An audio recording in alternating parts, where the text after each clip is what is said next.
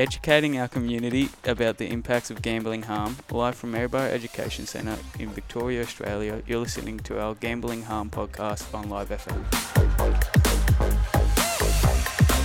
Welcome everyone. We are live from Maryborough Education Centre in Victoria, Australia. You're listening to our Gambling Harm po- podcast on Live FM. My name is Aurora, and my co hosts today are Joel, Cody, and Molly. Our special guest today is Anthony, who is a Gamblers Help Therapeutic Counsellor. Welcome to the show. Thank you. Lovely to be here. Um, so our first question is what is your role as a Gamblers Help Therapeutic Counsellor? Like what do you do? Okay, so my role is is divided into a couple of different sections. My first role as a therapist is to work with people who are directly affected by gambling. So that's the person who gambles. The second aspect of my role is to work with people who are affected by someone who's gambling. So family members, friends, uh, spouses, children, friend. Um, I said friends, relations, anyone in that area who's affected by that gambling.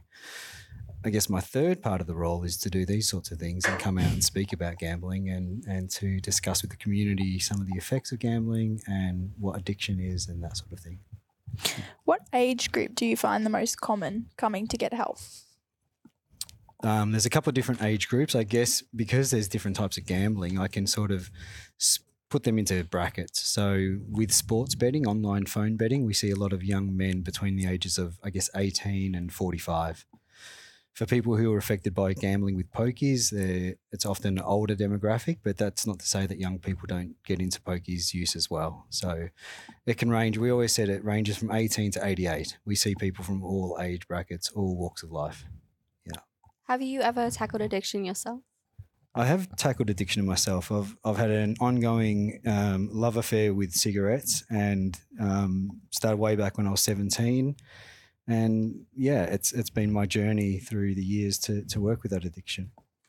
How does addiction start?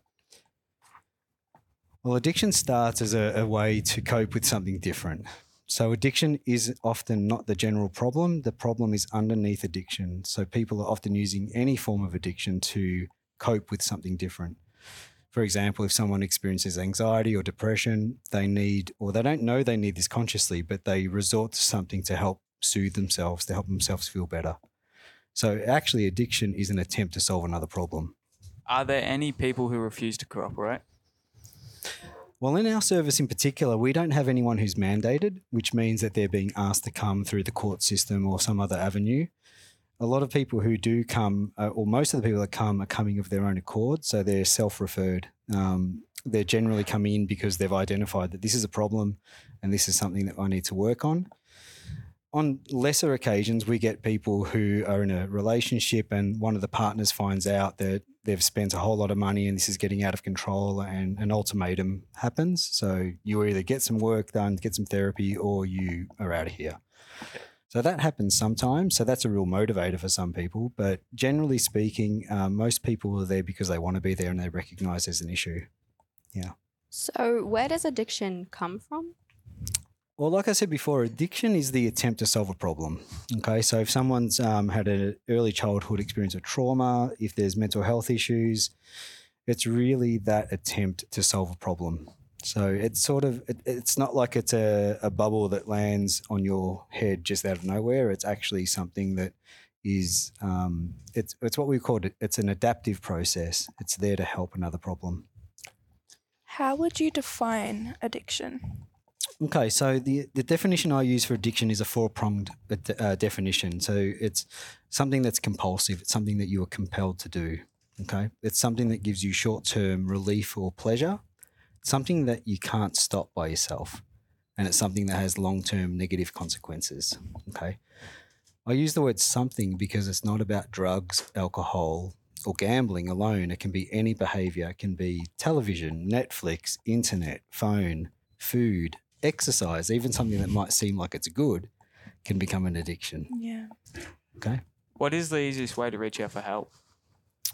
Well, to reach out for gamblers' help, there's multiple ways. You can find us online. There's our um, gamblers' helpline phone number. Um, you can always reach out to a trusted friend or you know someone who you really feel connected and safe with. So there's multiple levels to reach out for help, and it's not always reaching out for professional support straight away. Sometimes it might just be telling a buddy, "Hey, I'm struggling with this issue, and uh, I want to talk about it."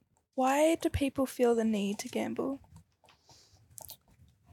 There's not really. It's not really a feeling the need to gamble. It's more of a. Um, it's an unconscious process that happens. It's something that people don't make a choice about. So addiction is. It's really important to realize that addiction is not a choice. It's actually an adaptation. It means that we are using an addiction to help uh, regulate ourselves and to soothe ourselves when we're really feeling out of control. So it's not necessarily a need to gamble, although it does become that because once you're hooked into that addictive cycle, then you're always needing it to keep to continue to self-soothe. Yeah. So Anthony, how can someone who is a gambler, how can like their habits affect their own mental health and behavior? It's a kind of chicken and the egg question because often it's, you know, mental health that creates an addiction to soothe the addiction. So someone's experiencing anxiety or depression, they gamble to help themselves feel better. But then they gamble and lose and lose and lose, and then they feel more depressed because they've lost. And then they feel more anxious because their bank account's depleting. And then they gamble more to try and win that money back. And then they feel more anxious and depressed. Yeah. So it can also become a very vicious cycle. Yeah. Um, also, have you ever had anybody come to you for help that you were like really worried that they wouldn't be able to give up their addiction or that, you know, it, they were just really struggling? Yes and no. I think there's always cases where someone's history of trauma is really severe that it's not as simple as just fixing the addiction or, or treating the addiction. So, what we try to do at Gamblers Help is identify if other services might be required to work in tandem with us.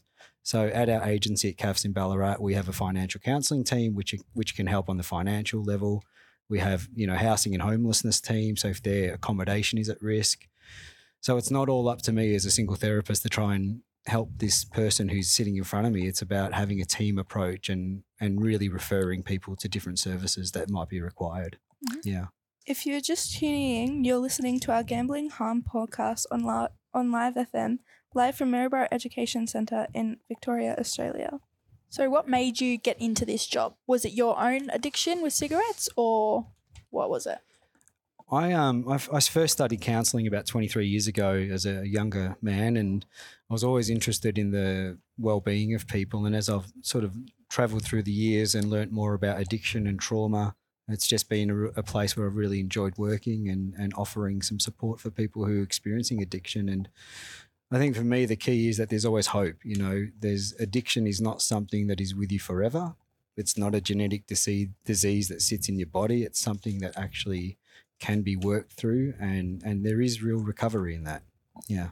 Uh, is there anyone who you've helped that you still stay in contact with? No. Okay. On a professional level that kind of goes against um, professional boundaries and ethics. So um, that's not the case. I guess in my personal life there's always people that i've walked alongside in different processes but yeah not in a professional sense you know if you could give one piece of advice for someone who's struggling with addiction, what would it be? One piece of advice. Well, I would say that it's not forever. And I would say that the addiction isn't really the problem. It's a primary problem. It's certainly a problem, but it's not the prime it's it's a secondary problem rather. It's not the primary problem.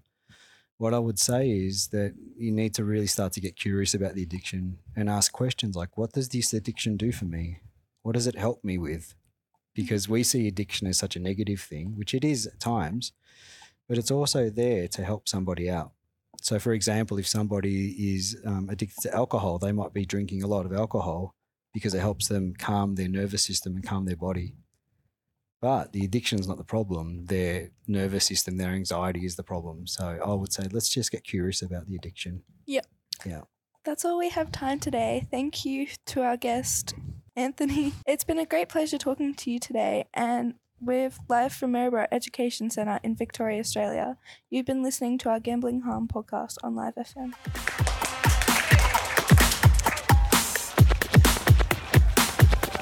Educating our community about the impact of gambling harm, live from Maryborough Education Centre in Victoria, Australia, you're listening to our Gambling Harm podcast on Live FM.